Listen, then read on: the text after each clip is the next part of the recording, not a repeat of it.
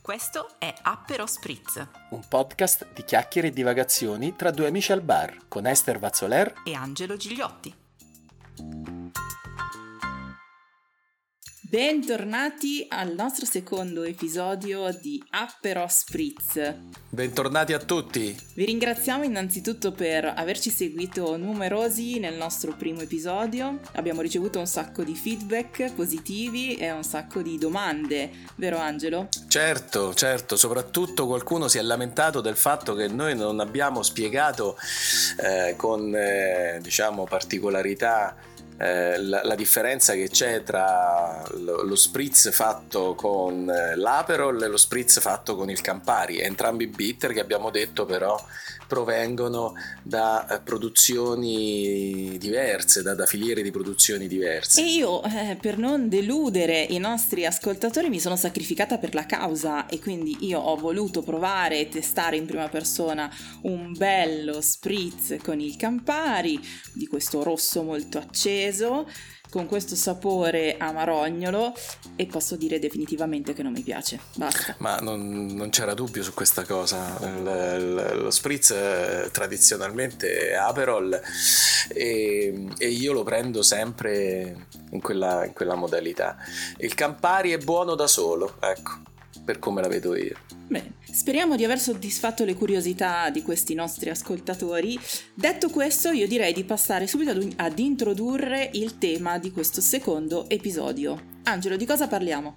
Il tema di oggi, il tema di oggi è eh, timelapse e hyperlapse come metafora della vita. Qui ci vuole però un'introduzione. Esatto, che cos'è un timelapse? Allora, un timelapse è un video realizzato scattando una serie di foto in momenti diversi e che messe insieme, diciamo, eh, eh, propongono eh, un movimento veloce di un qualche cosa che altrimenti sarebbe molto lenta.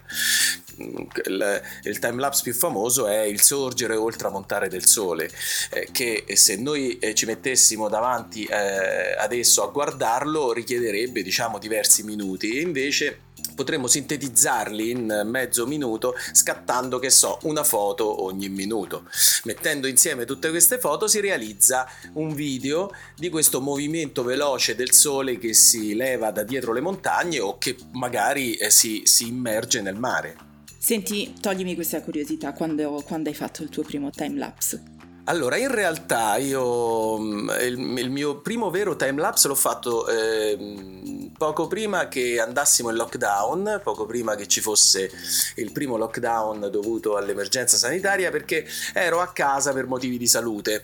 E quindi mm, diciamo che in quel momento non avevo molte cose, non avevo molti impegni, molte cose da fare e allora eh, mi sono dedicato a questa pratica che, che comunque mi incuriosiva da tempo. Ricordiamo che il timelapse richiede eh, intanto capacità fotografiche minime, eh, ma richiede una, una, strumentazione che sia adeguata a realizzare il timelapse stesso, quindi richiede eh, una fotocamera di un certo livello, un, um, una batteria che duri a lungo e uno strumento per la temporizzazione. E quindi io sono partita praticamente esattamente dall'opposto. Quindi io ho fatto il mio primo timelapse, uno, con un telefono. Due. Beh, oggi i telefoni li fanno i timelapse, eh? Ce l'hanno, hanno proprio un software all'interno, sì, io l'ho trovato su, sul mio iPhone e ci sono proprio de, de, de, delle applicazioni. Si può dire iPhone, si può dire iPhone. Certo, sì. diciamo Aperol, non diciamo iPhone. Eh certo. E quindi io ho fatto il mio primo timelapse con uno, un telefonino, due, senza nessun sostegno, quindi il telefonino sorretto con le mie manine, però l'ho fatto in una location d'eccezione, tu eri sul balcone di casa tua, io scusami eh, fatti da parte, io stavo a New York. Eh beh, eh beh non, è, non, è, non, è, cosa da tutti, eh insomma. No, eh no. E da lì è, è partita tipo una, una, fissa, la fissa per il timelapse, ho fatto 12.000 timelapse solo a New York. Lo garantisco, faccio da garante per i nostri ascoltatori, li ho visti tutti.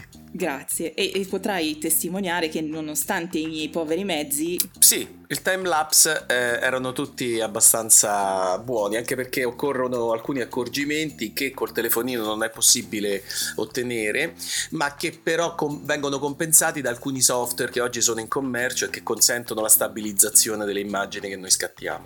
Mamma quanto sei tecnico. Eh, però dovevamo parlare di timelapse, che faccio? Ne parlo... Eh. È giusto, ma tu hai parlato anche di hyperlapse. Sì, l'hyperlapse è l'evoluzione del timelapse. No, me lo devi spiegare perché io non ho capito di cosa si tratta. L'hyperlapse è un timelapse eh, che ehm, viene fatto in movimento. Eh, al... Ma allora l'ho fatto! Eh, però non l'ho visto. Eh no, eh. Vabbè, allora dovrai farmelo vedere. Non è che puoi vedere tutto. Eh, dovrai farmelo vedere assolutamente per capire, perché l'hyperlapse è ancora più complicato del timelapse. Mm. Perché se è vero che il timelapse, eh, la, la fotocamera si posiziona fissa, okay. eh, si, si sceglie l'inquadratura e poi si temporizzano gli scatti, l'unica cosa di cui dobbiamo avere contezza nel timelapse è eh, il tipo di eh, timelapse che vogliamo fare. Se ad esempio è un time lapse eh, di giorno.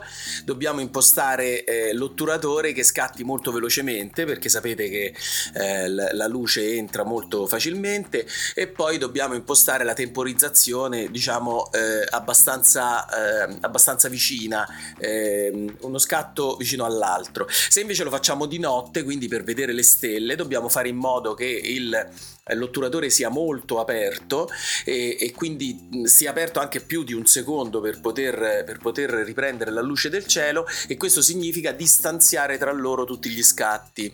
La, la parte difficile del time lapse è quando dobbiamo fare un tramonto perché nel momento in cui facciamo un tramonto la luce cambia, cioè all'inizio c'è una luce molto forte per cui è necessario mettere dei filtri perché guardiamo il sole e quindi eh, aprire l'otturatore molto velocemente, ma poi piano piano che il sole tramonta, il, il, diciamo il cielo si fa scuro, il, il mondo intorno a noi si fa scuro e a quel punto entra meno luce, va eh, reimpostata la fotocamera in maniera molto veloce via via che queste condizioni eh, cambino. Ma scusa, quindi tu quando fai un time lapse ad un tramonto devi operare continuamente esatto, sulla sì, fotocamera. Sì, sì, sì, sì. E questa cosa non va a pregiudicare la stabilità e a, a compromettere. Beh, lo devi fare, e infatti è consigliabile farlo con un temporizzatore esterno che tu possa programmare mentre sei senza toccare la fotocamera. Addirittura ci sono fotocamere che il temporizzatore ce l'hanno remoto, quindi che ne so, infrarossi oppure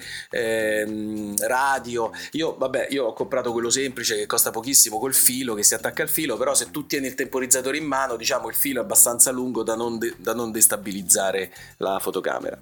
Questo per quanto riguarda i timelapse. Quindi il nostro Angelo ci sta raccontando tutti questi, questi aspetti tecnici, io invece eh, faccio parte di quella categoria di, di persone che fa i timelapse un po' più terra-terra e l'hyperlapse idem. Io ho fatto il mio hyperlapse in movimento. Ma tu sei una brava fotografa. Grazie. Quindi parti con l'assunto di, di, di colei che ha l'occhio de- della fotografia.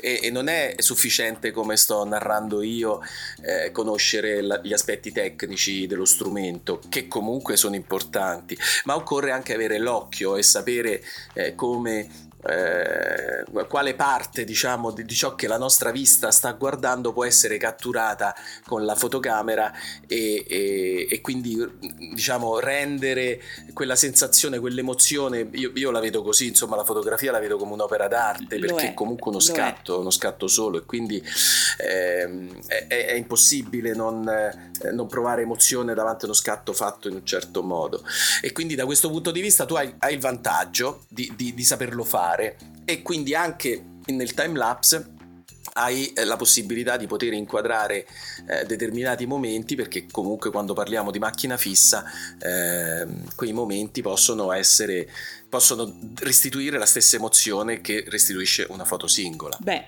intanto hai detto una cosa con cui sono pienamente d'accordo cioè il fatto che una fotografia sia un'opera d'arte e, ehm, e che in un unico scatto colto in un secondo raccoglie e racchiude un'emozione che è irripetibile. Questa è la, è la, mia visione della fotografia. Lo stesso per il time lapse, è vero. Uh, io, vabbè, quando faccio i time lapse vado molto a distinto e quindi vado molto meno agli aspetti tecnici di cui tu hai parlato, ma il, l'hyperlapse che io ho fatto è stato semplicemente camminando per le strade di New York con la modalità time lapse. È un hyperlapse quello che ho fatto? Sì, hai fatto un hyperlapse un pochino più complicato in realtà di quelli normali. L'hyperlapse dobbiamo immaginare che eh, di solito si fa per riprendere, per fare finta di fare una ripresa in movimento, che so, di un monumento. Allora noi piazziamo il treppiedi all'angolo del monumento, mm-hmm. di solito è inutile che ve lo dica, lo si fa con un grandangolo perché il grandangolo diciamo consente eh, una stabilizzazione migliore delle immagini, però a differenza del time lapse è necessario individuare attraverso il mirino del, della fotocamera un punto fisso da tenere sempre in quella posizione durante tutto il movimento. Questo vuol dire che immaginiamo di trovarci davanti ad una cattedrale. Immaginiamo di voler fare un movimento semicircolare di fronte alla cattedrale. Possiamo immaginare la cattedrale di Notre Dame de Paris? Eh, immaginiamola, io non ci sono stato mai, ma va bene così. Okay. Quindi immaginiamo di trovarci davanti alla cattedrale con il muso della fotocamera rivolto verso l'alto, in particolare un grandangolo, e fare in modo che questi scatti eh, come, eh, avvengano come se noi ci muovessimo dal lato sinistro al lato destro eh, mh, descrivendo un semicerchio okay. ma guardando sempre la faccia della cattedrale per fare questo immaginiamo che la cattedrale abbia un, um, un, un rosone si chiamano così no? quelli, quelli sì, sopra Esatto, e in, in, piazziamolo in un punto preciso della fotocamera, dell'inquadratura e manteniamolo sempre lì, nonostante noi ci spostiamo. Una volta che avremo temporizzato la fotocamera, noi dovremmo non solo spostare il cavalletto ad ogni scatto, mm. ma dovremmo correggere la posizione della fotocamera per far sì che il rosone sia sempre alla stessa posizione. In realtà le fotocamere reflex o anche le mirrorless, quelle insomma di un certo tipo, hanno sul mirino la possibilità di inquadrare una griglia griglia. La griglia ci, ci pone dei punti chiave, eh. noi magari facciamo coincidere certo. il rosone con uno di quei punti chiave e via via che andiamo a spostarci davanti a, a, questa, a questa facciata, insomma tutti gli scatti verranno con il fuoco puntato verso questo rosone quindi sembrerà, una volta che avremo messo insieme gli scatti, sembrerà che noi ci stiamo muovendo con una telecamera ad una discreta velocità intorno a, questo, a questa cattedrale per mostrarne diciamo, eh, il suo volto eh, ehm, attraverso diciamo, una luce diversa, perché chiaramente quando ti sposti da un punto ad un altro la luce del, del sole, certo. se la fai certo. di giorno, eh, cambia. Certo, posso dire che sbattimento. Che grande sbattimento. Beh, è un bel lavoro, è un bel lavoro. Tu hai mai fatto hyperlapse? No, ancora no, però diciamo eh, ho, il desiderio di farlo. E più complicato è farlo come hai detto te, cioè spostarmi tenendola magari in mano la, la fotocamera, camminando e mostrandomi, anche se oggi va bene, abbiamo degli strumenti che stabilizzano anche i telefonini, insomma... Non... Certo. Diciamo che il costo dell'attrezzatura si è abbassato di molto, è diventato alla portata di molti e poi solo la fantasia è il limite alle nostre produzioni. Caro Angelo, allora grazie per tutto questo, questo excursus tecnico che ehm, magari ad alcuni dei nostri ascoltatori eh, potrà essere sembrato un po' troppo elevato come standard. Mi scuso, mi scuso con gli ascoltatori. Non ti scusare perché eh, in realtà L'obiettivo era un L'obiettivo altro. era un altro e tu, da uomo profondo e sensibile quale sei, hai agganciato il tema del time lapse con una metafora più profonda, giusto? La vita. E io qua volevo arrivare. Io voglio sapere perché ti è venuta in mente questa cosa.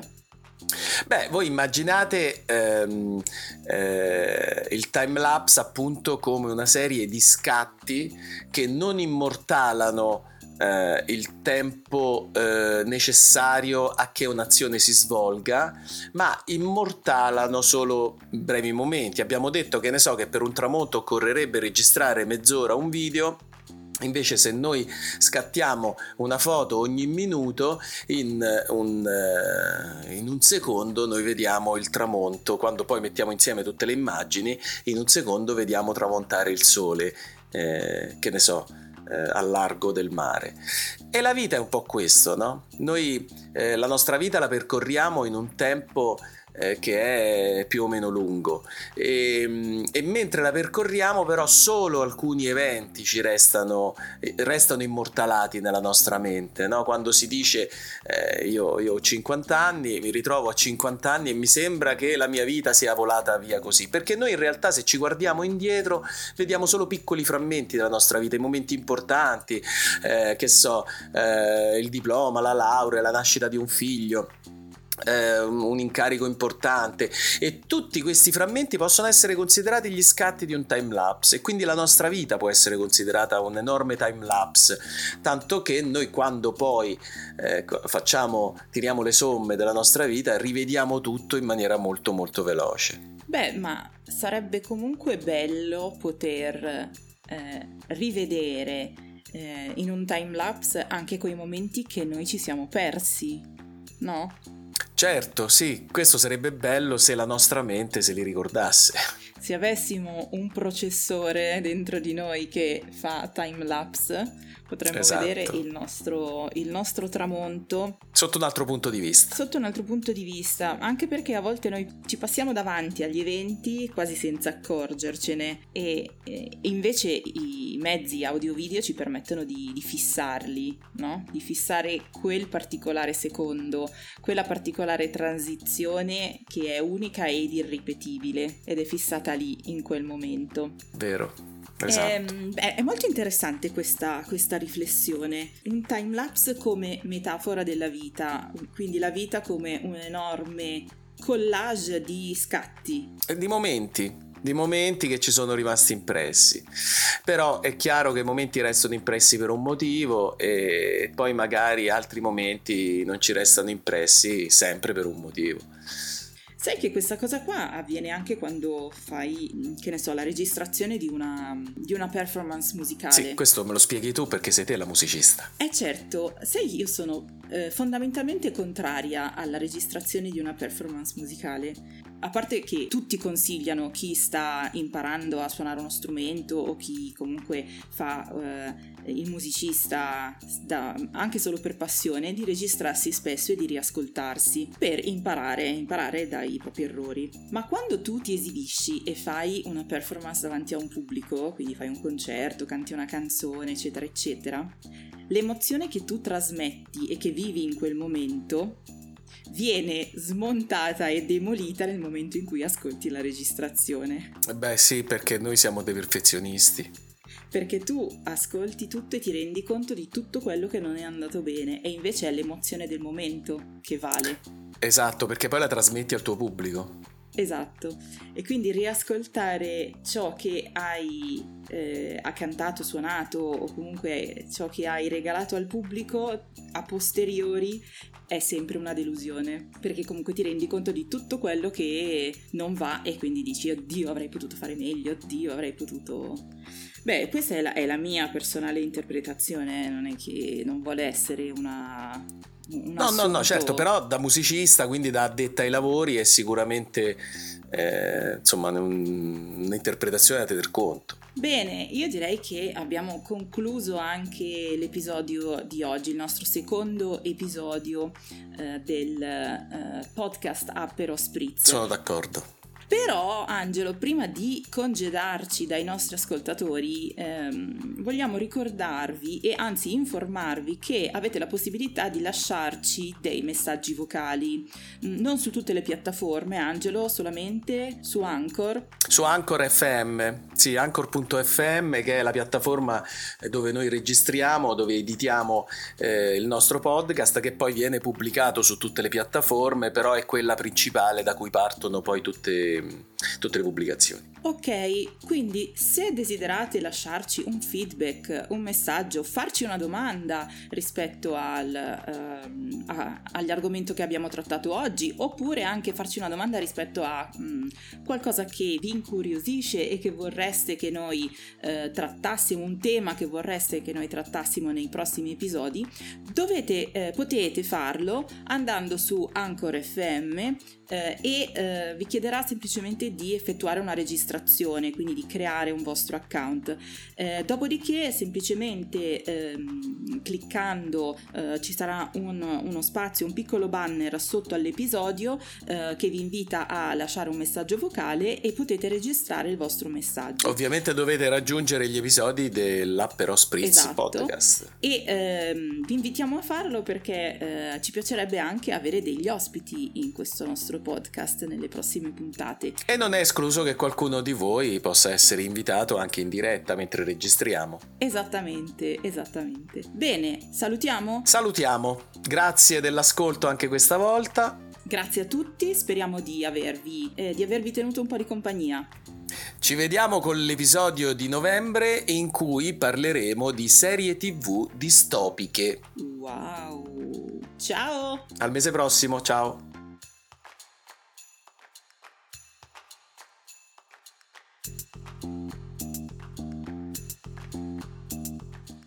Questo è Appero Spritz Un podcast di chiacchiere e divagazioni tra due amici al bar con Esther Vazzoler e Angelo Gigliotti.